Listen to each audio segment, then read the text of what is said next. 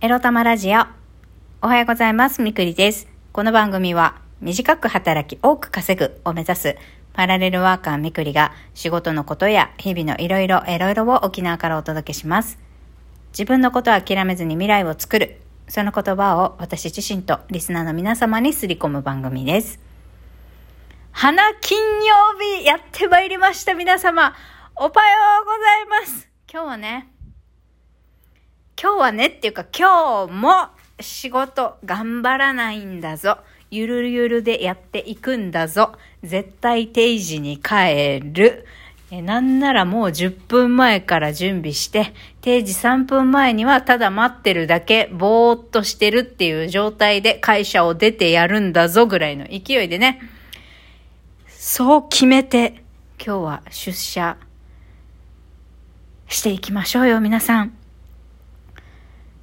仕事なんか頑張るに値しません。まあ、それもね、それ、それを同時に、あの、自分の人生を諦めないと同時に仕事頑張るなん、仕事を頑張るには、え？仕事なんて頑張るに値しない。勤め人のうちは。っていうことをね、皆様にすり込んでいきたい。みくりです。ちょっとオープニング長かったけれども、えっと、今日のテーマ早速いきたいと思います。今日のテーマはこちら。性感マッサージへの本音と気づきについてお話ししたいと思います。まずはですね、昨日の夜9時2、3分ぐらいからだったんだけど、あの、性感マッサージレポート、ライブへのご参加ありがとうございます。昨日ね、ライブに来てくれた方が今日どれぐらい聞いているかというところなんですが、結構まじ、なんか真面目な感じで話しちゃったね、ライブね。なんかやっぱ夜にね、一人で家で喋ってるとしんみり来ちゃうね。はい。今日は、あの、昨日ライブやったんだけれども、ライブでお伝えできなかった実のところの本音と言いますか。ちょっとね、それをシェアしたいなと思います。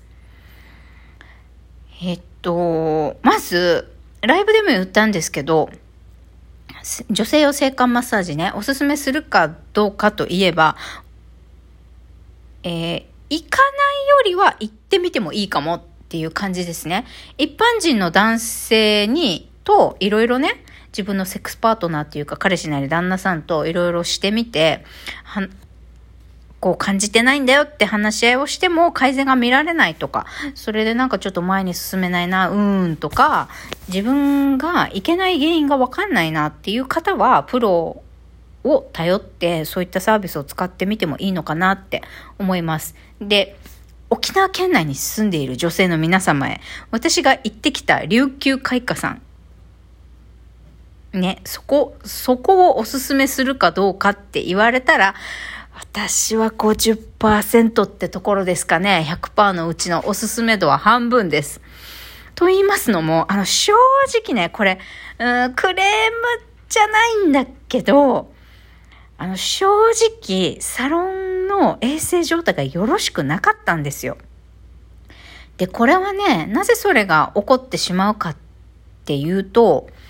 まあ、セラピストの男性と話して思ったんですが、領収書を発行してくれなかったんですよ。ということは、ちゃんと営業許可を取ってやってるようなサロンじゃないってことなんですよね。だから別に、あの、まあ、消毒液がどうのこうのとか、あれを揃えなきゃいけないとか、多分そういうのやってないと思うんですよね。うん、だからそういう意味で、別に私個人としては、ちゃんと営業許可を取って、取ってやってるサロンかどうかっていうのは、そこまで耳、あの、目くじら立てないけど、気にしないけど、うん、やっぱり、そうなってくると不衛生な部分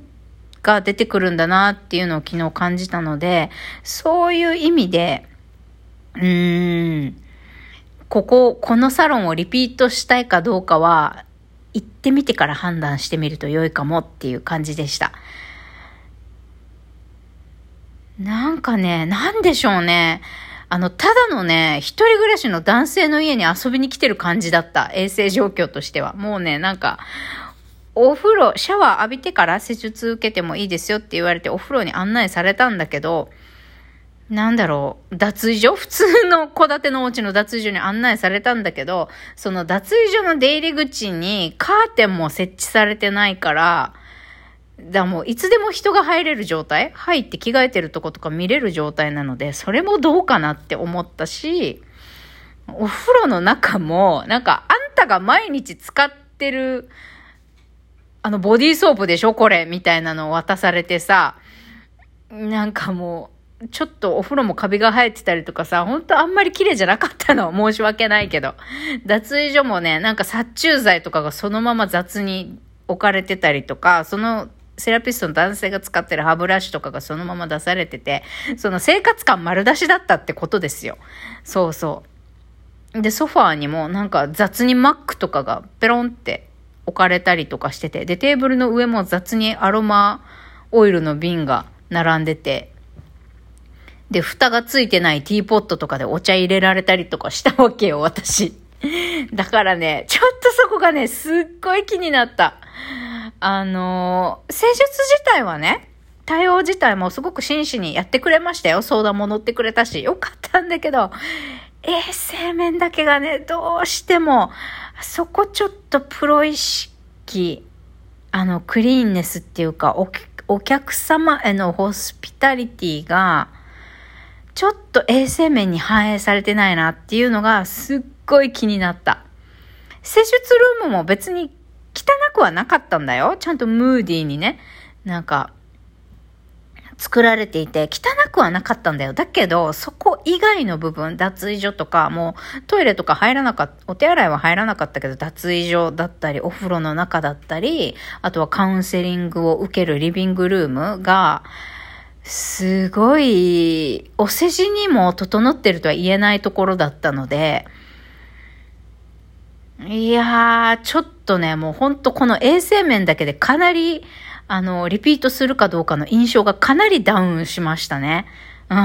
だから、まあ、ここまで言っちゃったらすごい文句に聞こえるかもしんないけど、そこがね、とってもあのサロンの残念なところだなって思いました。だから、これからもし、女性でも男性でもね、店舗型ビジネス、サロンとかやる上で、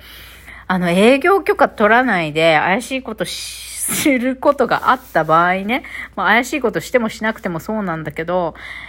やっぱね、衛生面ってすごく気を使った方がいい、いいと思います。リピートするかしないかにか、なりやっぱ影響するなって利用してみて思いました。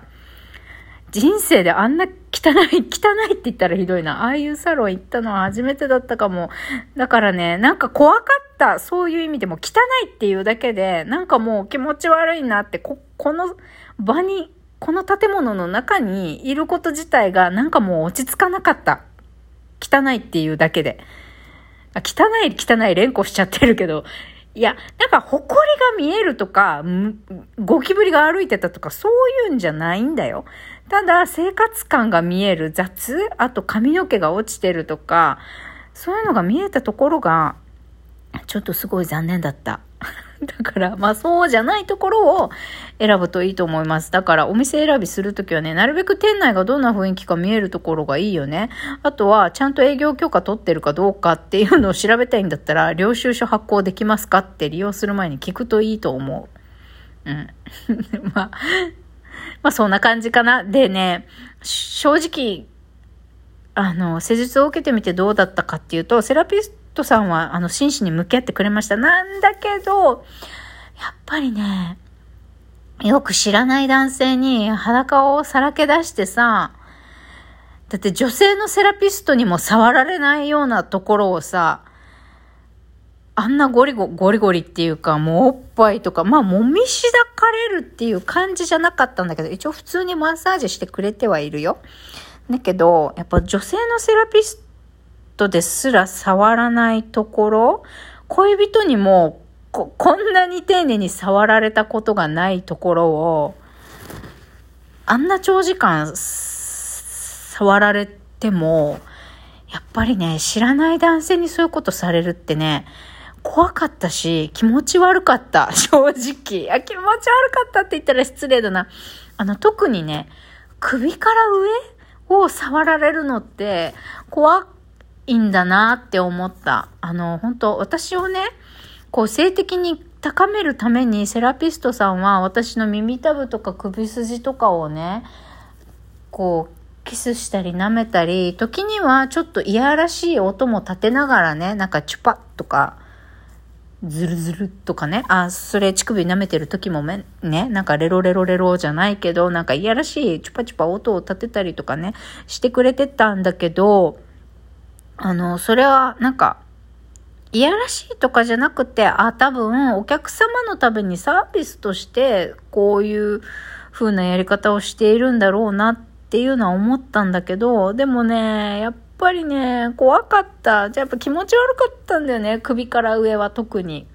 乳首をこう舐められてる時は、あ、これはサービスとしてやってくれてんだよ、だろうなって思って、なんか気持ちが冷めるっていうか、なんていうか、冷静に見ちゃうっていうか、雑念が入るっていうか、まあそんな感じで。で、あの、首から上に関しては、もう、なんて言うんだろう、首から、こう、どんどん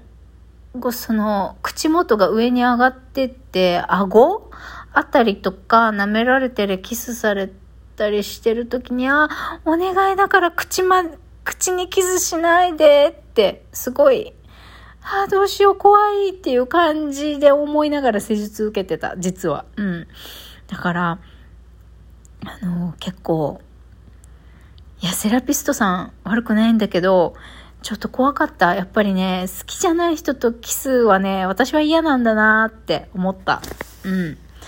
なんか複雑よね。どう？皆さんがさ、もし彼女とか奥さんがさ、そんな気持ちでさ、高いお金出してさ、まともに営業許可も取ってないような汚いサロンにさ、どうにか性生活を良いものにしたいと思ってさ、通ってるとしたらどんな気持ちになる？男性は。どうだろうね。私これ、これホセに言おうと思ったけど、な、なんか言えないなって思った。続きます、後編バイバイ